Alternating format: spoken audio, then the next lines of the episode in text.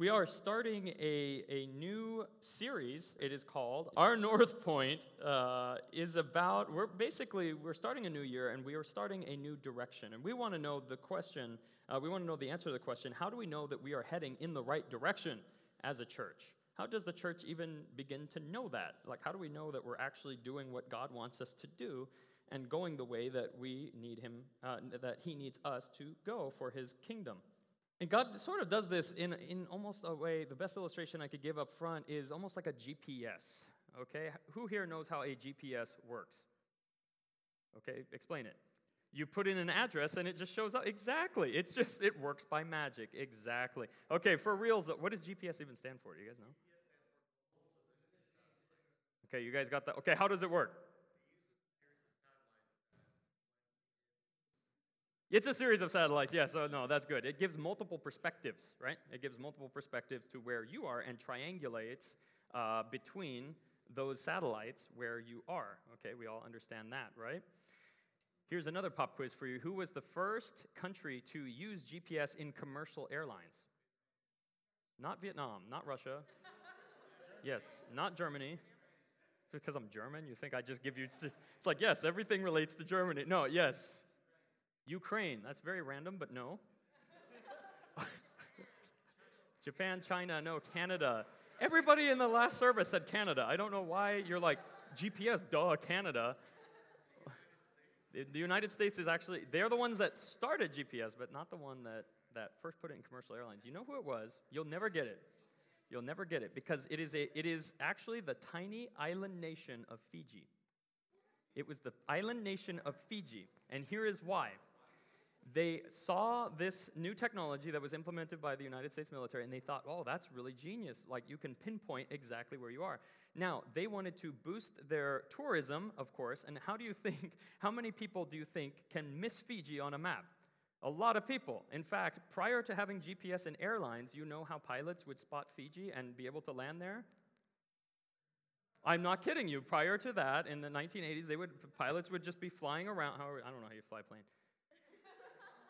I hold my Glock like that, but whatever. And so they're flying around and they're just like, okay, I'm at the latitude and longitude.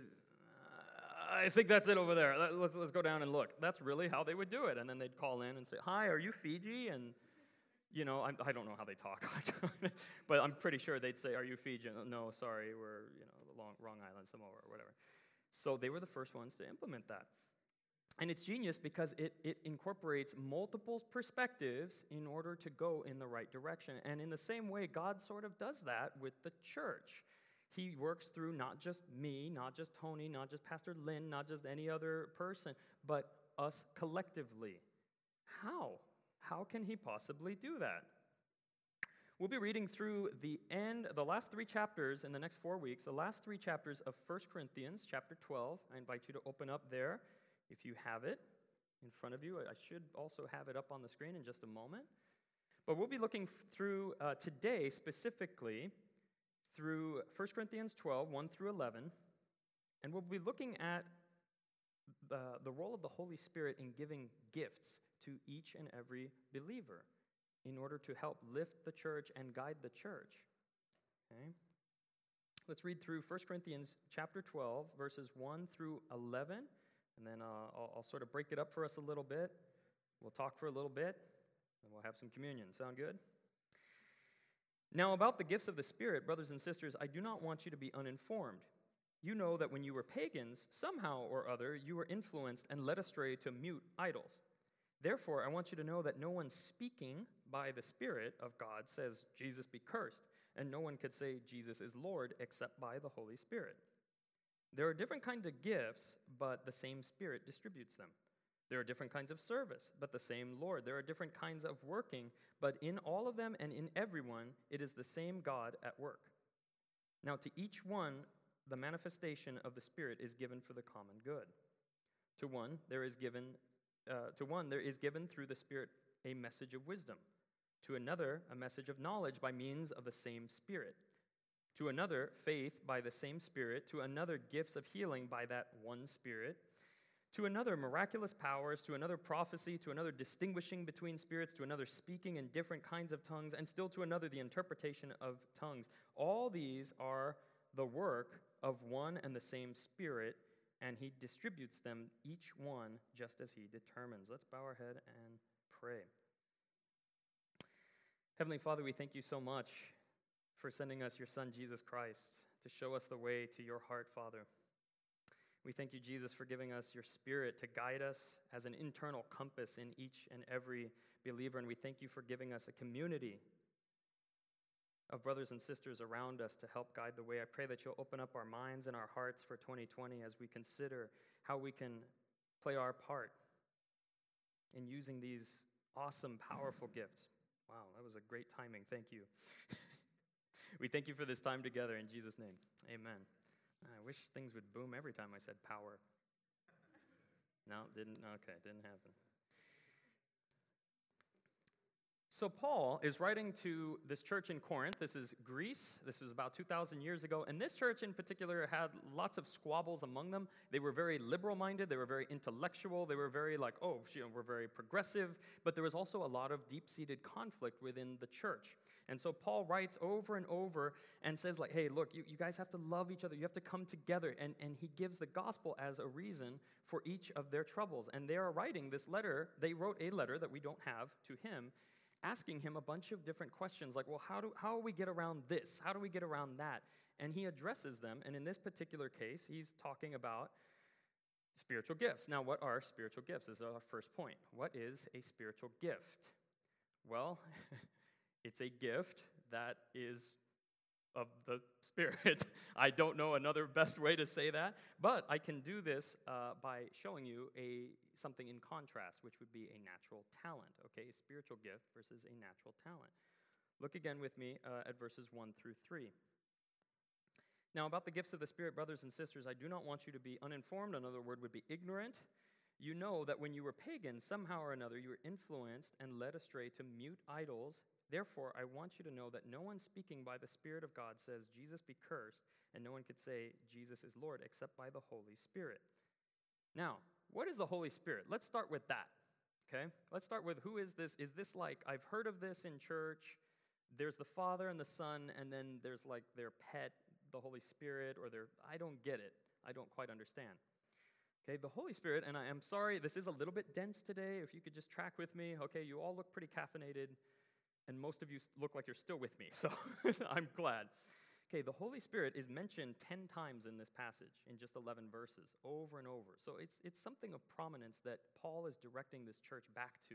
Like, hey, it's by the power of the Holy Spirit that you guys are able to come together. So, who is this Holy Spirit? If you were to backtrack back to John chapter 14, this is called the upper room discourse. Okay, this is where Jesus, about to go on trial, about to falsely be accused of things, whipped, tortured, beaten, mock scorned, etc., go to the cross, die, be buried three days, and resurrects, right? He is having a final meal of communion with everybody. And he's explaining this in John chapter 14. He says, If you love me, to my disciples, keep my commandments. And I will ask the Father, and he will give you another advocate to help you and to be with you forever, not just holding your hand until you die and say, Okay, have a nice day. But he's with you forever, the Spirit of truth the world cannot see him because it neither sees him or knows him, but you know him, my followers, you know him, for he lives with you and will be in you. Okay, so he promises before he goes to die, he promises that I'm going to send, I'm going to ask the Father, and he will send what? The Holy Spirit, and he's going to be with you. Now, that word another advocate, that word another in Greek, there's several ways. I know I'm going to this is going to get dense. I'm sorry. Trust me, we're going to bring out the whole Trinity in just a minute. Another is not like another of a different type, but it's another of the same type. So basically, it's like you're saying, oh, I'd like a boba. Now, if you wanted another of another kind, you'd probably be like, no, not the Thai tea, let me get this. But Jesus is saying, no, no, no, I like the milk tea, let me get another milk tea, right? It is the same type. An advocate means to come alongside or to be in you, okay? So Jesus is saying basically, I'm going, the Father and I are going to be sending this Spirit to be with you.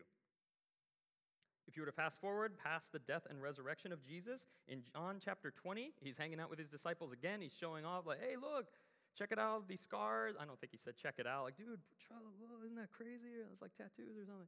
Right? No, he's showing, he's showing everybody that I physically am still alive. See? You can touch the holes in my body. You can look at me. Let's have a meal together. And they're amazed. It's like, okay, we're not just seeing things. I didn't do too much hookah or something. Like, this is real. And then Jesus explains that as the Father has sent me, so I send you. Okay, as the Father, God, sent me to this earth, now I'm sending you into this earth. And then he does something very strange. He leans over and he breathes on them. It's kind of weird, right? I mean, not just like a heavy breather, like, hey guys. It's not like a creep sort of thing, but it is weird because he goes over to them and he's like, ah, I'm really sorry. I did not have Mentos or anything. And he tells them, receive the Holy Spirit. Okay, and it's kind of an awkward thing to read. You're like, okay, that's weird. Like if I were there, I'd probably be like, oh, okay, I don't know what your breath smells like after three days dead, but wow, you know. But he says, receive the Holy Spirit. And what he's doing is he's sort of forecasting, like, I want you to go in my power. That advocate will now be with you. Jesus ascends into heaven. He is next to God the Father, and in Acts chapter 2, that's finally fulfilled amongst all believers. Anybody who is seeking after the kingdom of God, this is important, anybody who is seeking after the kingdom of God and surrenders everything over to Jesus will receive the Holy Spirit to be with you forever. And, and the whole point of the Spirit is to point back to Jesus and what God has said. That is how God builds the kingdom, it is through God in you. Okay? Now, what, are, what of these spiritual gifts? Well, let's flash, flash back, I guess, to 1 Corinthians 12. Each and every believer who accepts the Holy Spirit in their life is going to now be equipped to do ministry and build the kingdom of God. And he does so through giving you special gifts. Now, what are these gifts? Is it like a door prize, like, and I got a fruit cake or something? No, spiritual gifts are gifts of the Spirit, the Holy Spirit, meaning that you have been given a supernatural ability, okay? A supernatural ability to do something that others might not be able to do. Okay, let me put that, let me put some meat on the bones here. There are some preachers, for example, even at this church, who can't stand public speaking. They cannot stand public speaking. Who, how, who here is afraid, like, to draw attention to themselves? yeah, raise your hand. Yeah, so you don't. Okay. Some people just absolutely hate that, and there are preachers that, that are pre- and, and if you talk to them, they're like, oh, I just can't. I get so nervous. I've, I've, I know a, a pastor who's like, I, I throw up, and even one of ours here used to throw up before going to preach. Again, hopefully he doesn't breathe on you after. But by God's grace, somehow they are so impactful as preachers and as teachers of God's word that you walk away like, wow, my mind is blown. I, I need to change something in my life. But if you were to just pick them like it was a dodgeball game, you would never pick them. Oh no, well that guy stutters or that guy. One of my one of my favorite preachers, to be honest, like that I follow on YouTube, he, he talks and he has a little bit of a lisp. And I would never want to listen to that kind of person. Like, out, like I would just be like, no, I, no, this guy can't be a preacher. There's no way. And I listened to through the whole message, and I'm like, wow, so impactful, so powerful what he was saying. So it was not natural talent or ability inside of this person, but something supernatural that was happening within him and within all of us. So when Paul mentions things of spiritual gifts, and there are many lists, I'm not going to spend a whole lot of time on the list today. Uh, you'll find also a similar list in Romans 12, Ephesians 4. There's a few other smatterings of gifts all over the place. But what I do want us to understand is that they are supernatural gifts. They are different from your natural talent and ability, and that they are in you if you, so long as you are following after Christ. Now, this brings up a good point, okay? What if I don't feel like I have a gift, Evan? okay. I don't really like I don't serve or anything. I just kind of I don't know, like nobody said anything. How do I know what gift I have? Okay? So if you go on to the next point, sorry, uh, tech team, if you can, yeah. What is a spiritual gift? One, it's an evidence of being a Christian, okay? If you don't feel that you have a gift, there's two possibilities that I'll give you. One, you're not really actively doing anything in the community, okay? You're not really exercising it. There are plenty of people who claim to be Christians, but they only go off of the whole idea of, okay, I'm saved and that's about it. There is so much more to the Christian life. That you are called to be part of a community, that you're called to serve, and the community around you, the church, affirms what they see in you. Hey, I see God working in your life. I see God working in your life in this way. I've had several of you come to me uh, after sermons and sometimes just, just randomly text or message, and you're like, man, I, you know, I just wanted to just thank you. I, I, I sense that God really works powerfully in you, and I thank you for the affirmation. Oh, you have some gift in teaching or whatever it is. Okay, so the church will always affirm that God is working in you, but that also takes you getting up and doing something. What you feel that God is just supernaturally drawing you towards. Some of you just have this like strong desire to like, I just want to give, give, give. You're like the giving tree. You're just a stump and you just still want to give. Makes me cry every time. But for others, so that's one possibility, perhaps you're not really doing anything. So that doesn't take a whole lot. To stand up and say, no, 2020, I actually I want to be in the community. I want to actually serve. I want to build the kingdom of God with those around me. But the other possibility could be this that perhaps, this is a scary one, perhaps you haven't really accepted Jesus as your Lord. Verse 2 and 3, Paul mentions you know that when you were pagan, somehow or another, you were influenced and led astray to mute idols. Okay, this church uh, came from a lot of deep idolatry. What is idolatry? It is something that is not of God that you are worshiping, and usually it has to do with fulfilling your own desires. In one of the video games that I play, it's a fantasy game, and, and uh, you know you can give gold to like the homeless people, and then it says gift of charity added and I get some sort of bonus. It's self serving, so I'm going around like, oh, I need some more health. Here, here's some money, right? And it's self serving, okay? And I know this. I know I'm, I'm having like theological like meltdowns while I'm playing, like, oh, this is terrible. I just decapitated that person. No, well, you know, it's, just, it's the lesser evil, you know. Okay, anyway. It's possible that perhaps you aren't really serving the Lord Jesus. Maybe you're like, oh, I haven't really I felt any empowerment or any motivation. What are you really after? Because unlike a mute idol in the church, there's something alive and active in speaking the truth about Jesus. Secondly, about these spiritual gifts that he mentions in, in verses 1 through 3. It, this, these gifts will always point back to Jesus. This is another way to tell between your natural talent, okay, and abilities, which I'll get to in a minute, and a spiritual gift, something that is in you by the Holy Spirit. Okay? It should always point back to Jesus' Lordship. Look again at verse 3. Therefore, I want you to know that no one who is speaking by the Spirit of God says, Jesus be cursed. And no one can say Jesus is Lord except for the Holy Spirit. In this church, not TLC, but in this church in Corinth, there were lots of people who were using the stage as a platform to speak. People would come in speaking different tongues and like, look at me, I'm so linguistically savvy. Some people would say, well, I was educated at this place. And, and they, were, they were constantly promoting themselves. And that is one of the drawbacks to when we only rely on our raw talent and abilities. Yes, God has made us a certain way. God has given us certain experiences. Okay, if you were to skip forward, actually, give me two slides from here. Yeah, talents are abilities and experiences acquired and honed. Okay? My past, in my past experience, I've been public speaking for almost 20 years. Yeah, a long time. You're like, dude, you're not even that old. I'm like, I started as a kid. I did. I was an actor. I did stand-up comedy. I did. I know I didn't do too well at that. So I, I, I did uh, improvisation. Okay, a lot of comedic improvisation. You could say, well, you know, you're just kind of running off of that. But the gift of teaching is a little bit different. I was, you see, when I was using only my talents, it was only to further and advance my own career and image. Is it still a temptation to come here and stand before all of you and be like, aren't I so eloquent and good looking and dead? Of course. Of course.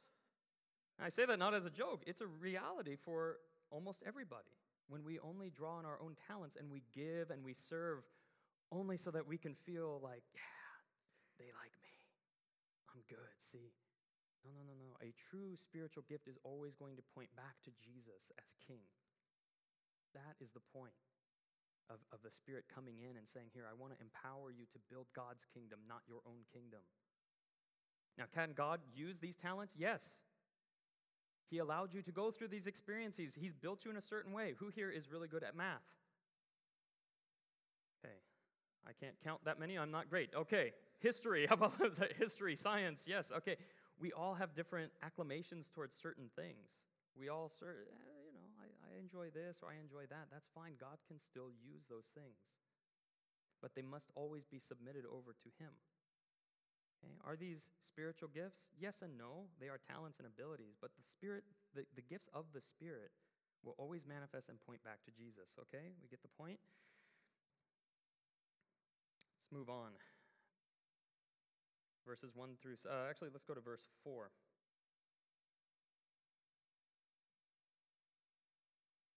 The next point I want to draw out here is the idea of community versus individual gain. Okay? Because now that we've learned that if we are truly Christians, if we are truly seeking after the kingdom of God, then we've received the Holy Spirit.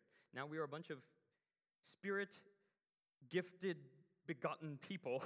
How do we organize ourselves? What should we be doing? What should we be looking for? What should we value? Okay, look at verse 4. There are different kinds of gifts, but the same Spirit distributes them. There are different kinds of service, but the same Lord. There are different kinds of working, but in all of them and in everyone, it is the same God at work. Pause for a minute. I'm going to go a little bit deep with you, okay? Y- y'all ready for this? We're going to bust out the Trinity right now. Y'all good with that? You think we could do it? I, I, I swear I will make it as quick and painless as possible, but I think it's important to understand. Paul draws out this idea of Trinity right here. You see, he starts with look, you have this power, you have this tool in you. Now, looking around in the sea of people, everybody does have different gifts and ability, but they're all of God, and God intends for you to use them for one another. Here is why. Says there are different kinds of gifts, but the same Spirit distributes them. There are different kinds of service, but the same you'd expect to see spirit, right? What do you see? You can say it now if you want to say it, or you don't have to. Lord, okay, Lord. You're the one with the gift of speaking. Why don't you just say it? Okay. But the same Lord, that word is kurios in, in Greek. That is, that is the, the same title that they gave to Jesus. And there are different kinds of working, but in all of them and in everyone, it is the same what? God at work. So we see Spirit, we see Lord, which is Jesus the Son, and we see God the Father, all in, crammed into this. Why does Paul bring out the whole Trinity for this? Well, I'm convinced because he wants to show us that God in himself, we believe in a triune God. Okay, just put on your thinking caps. I know, before your minds turn to infinity dust, let me just say this, okay? That God in himself is a community. God in himself is a community. Okay, Father, Spirit, Son. Okay, all God. Crazy. Hard for us to fathom. Why? Because we're human. Is anybody here more than one person? Unless you have some sort of psychological disorder, we're all pretty much one person, right? But you were made in God's image. Do we believe that?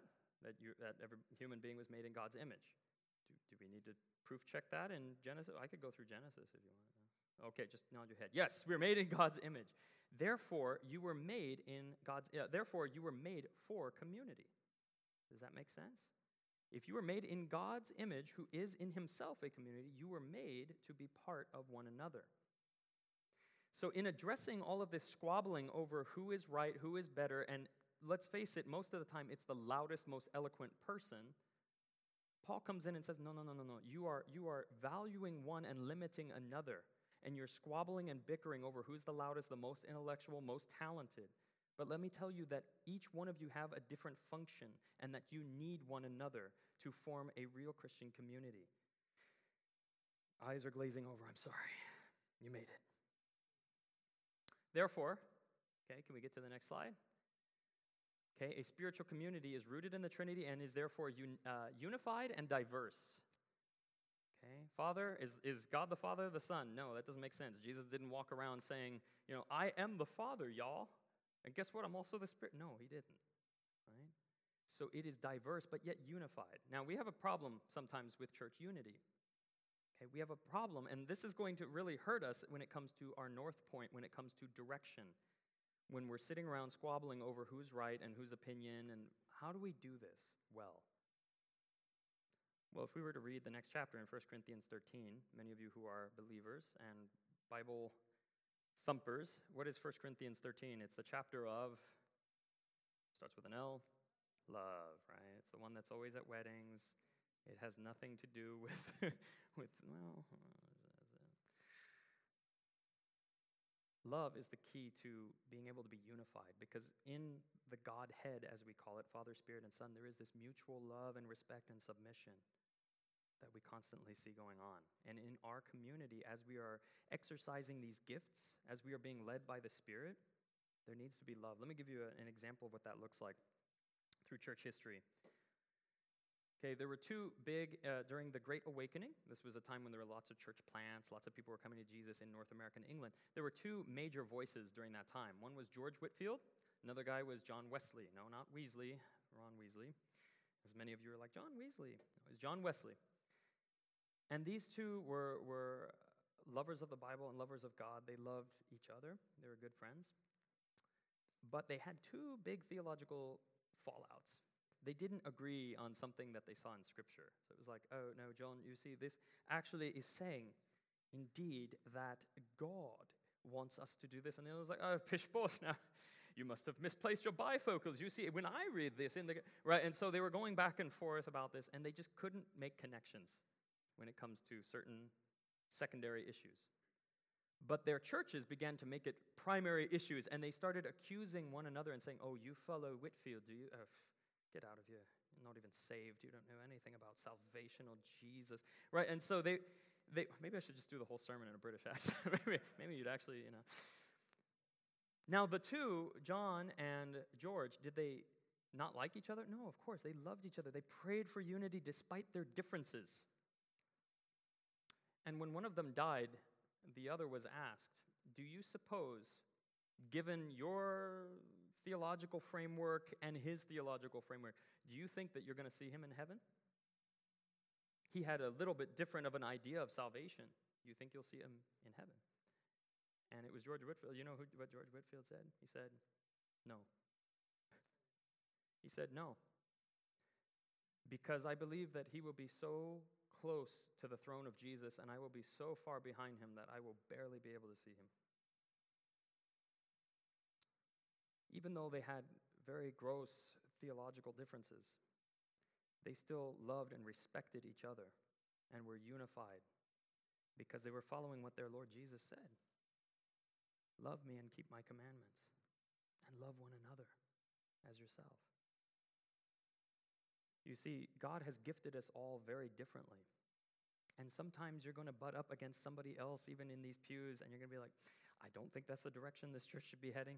I don't agree with the leadership. Well, if I were in your position, or you might say, well, this guy, this doesn't even, does he, is that even a gift? Like, really? Like sweeping the floor? Like, oh, okay. Well, you, I mean, look, Evan's preaching. That's a big thing. Or so and so is serving and making decisions. And we start to limit one another, and we don't fully appreciate the gifts that we were given.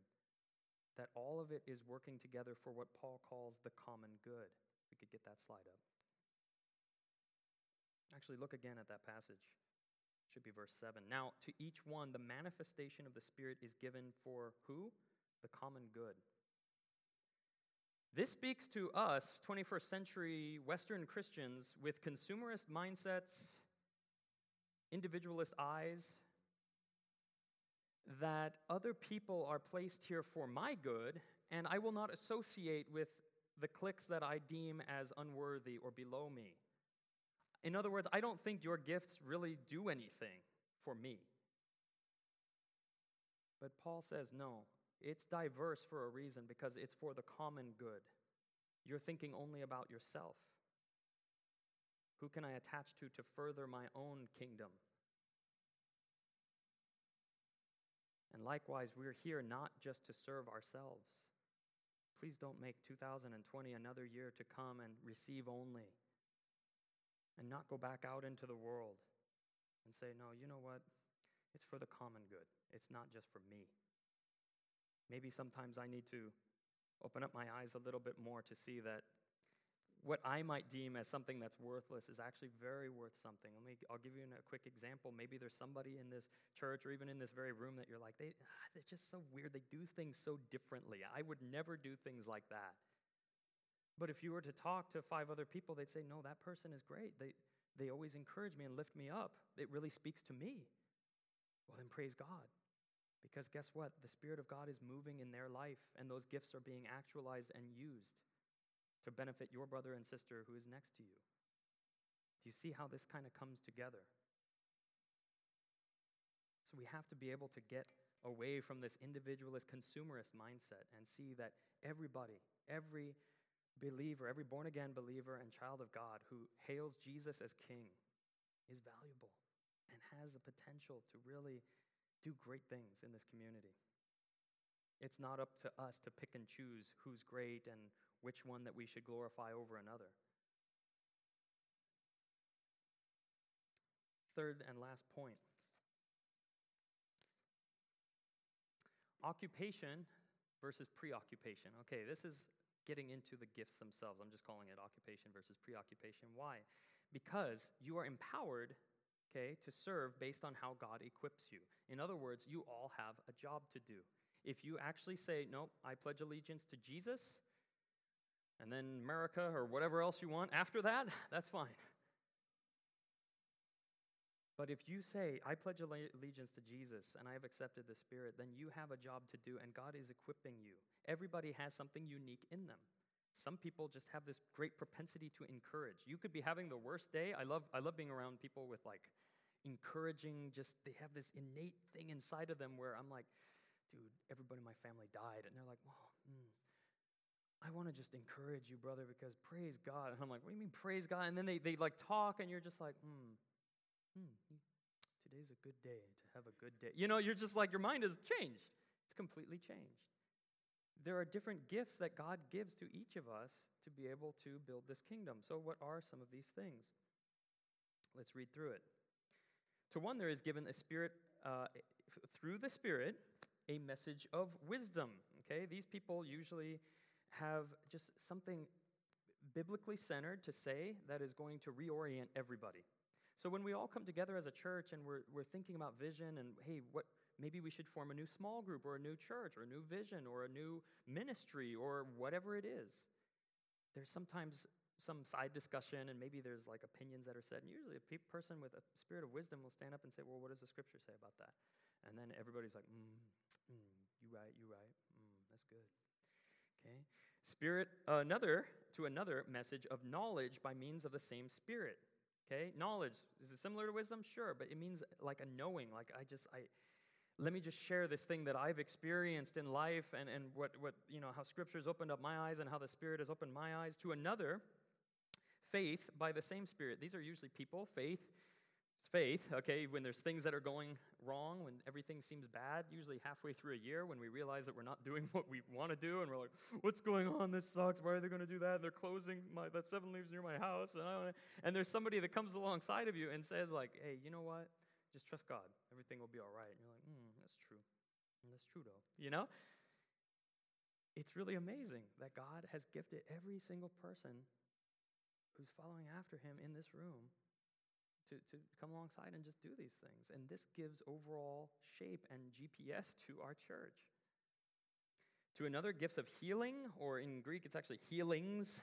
There's multiple healings. I don't know if Paul had intended like it's emotional healing and physical healing, or if there's different healings, but there's just people who emit this sort of aura of like, you know, I, I feel a lot better. Sometimes it is physical, sometimes it's emotional.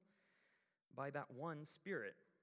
To another, miraculous powers. To another, prophecy okay, that is speaking forth, that is not like the prophecy of like, you're going to get in a car accident today. Oh, called it. You know, no, it's, it's speaking forth truth, okay? Unto another distinguishing between the spirits, that's not of God, that I think that's of God, yep. To another speaking in different kinds of tongues, to another, to another speaking different languages. To still another, the interpretation of tongues. All are at work, uh, all of these all these are the work of one and the same Spirit, and He distributes them to each one just as He determines. what do we take away from this? One, that we need to allow space for one another to work.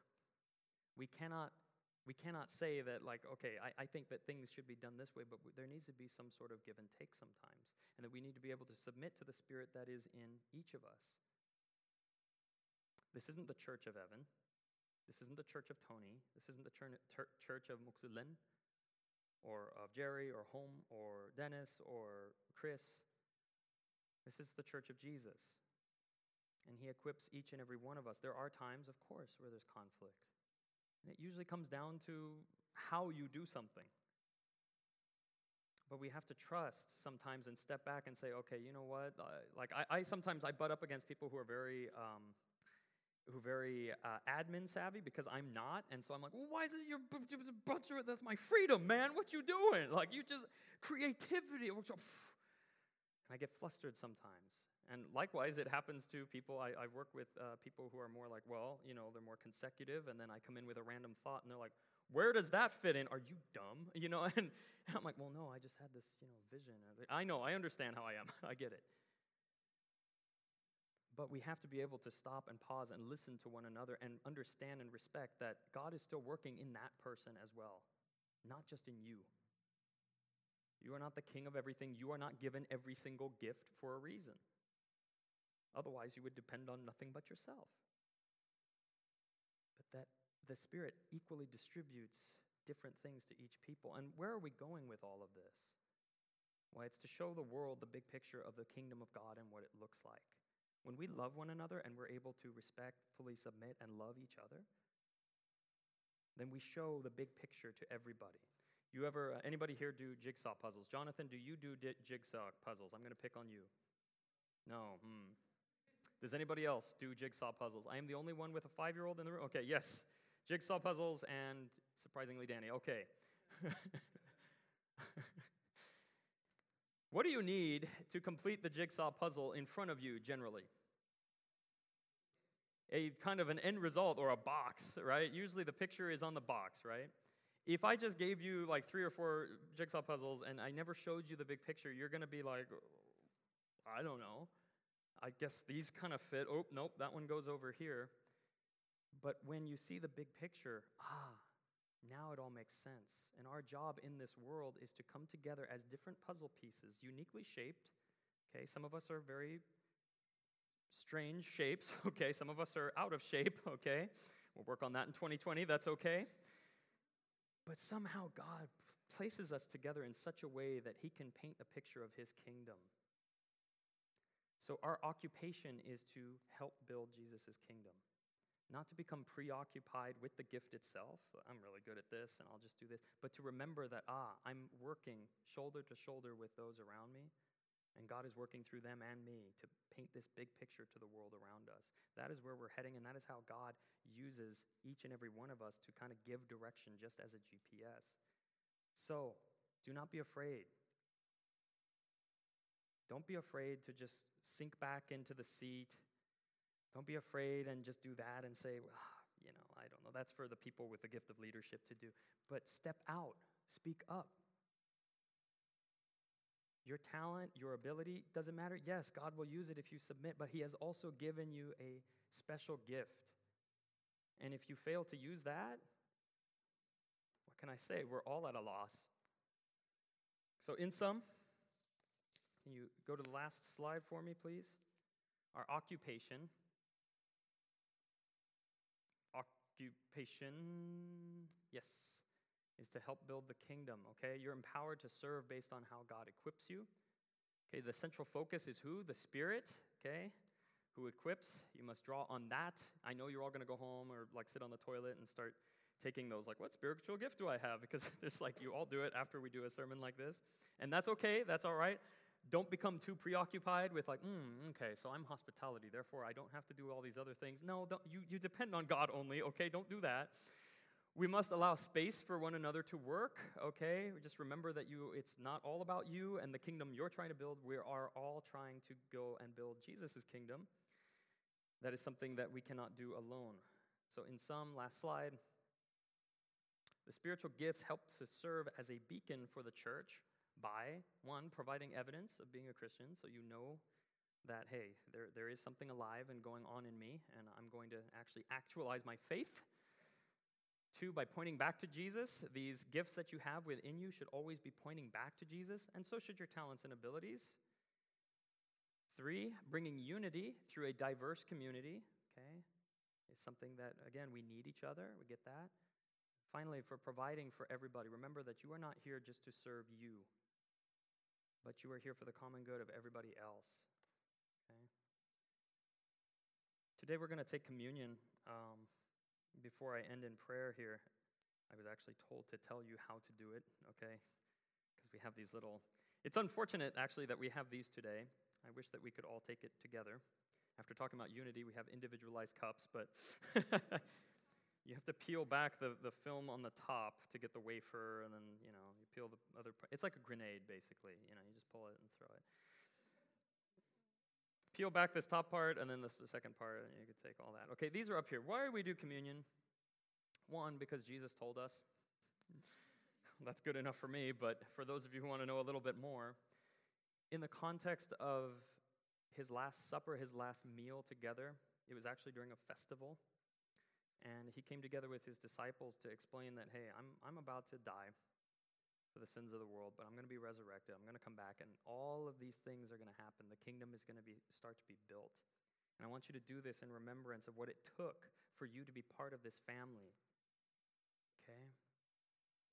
And it's something that we do together. So today, as you come up to receive this, uh, and I'll invite you just after prayer to do so, after you take this communion, what I'd like you to, to just meditate on and think about is the person that is in front of you and behind you who is taking this communion. That though we are diverse, though there's many different minds in this room, though there's sometimes things that you might disagree with, and there's sometimes things that you're like, you're just weird, I don't get you. You know, spend a moment and just pray for them. Why don't you spend a moment and consider that, no, God is at work in their life. Can we do that as we come together at the table and we take this wafer, remembering what Jesus did, not just for me, but did for all of these other puzzle pieces in here in order to build this kingdom?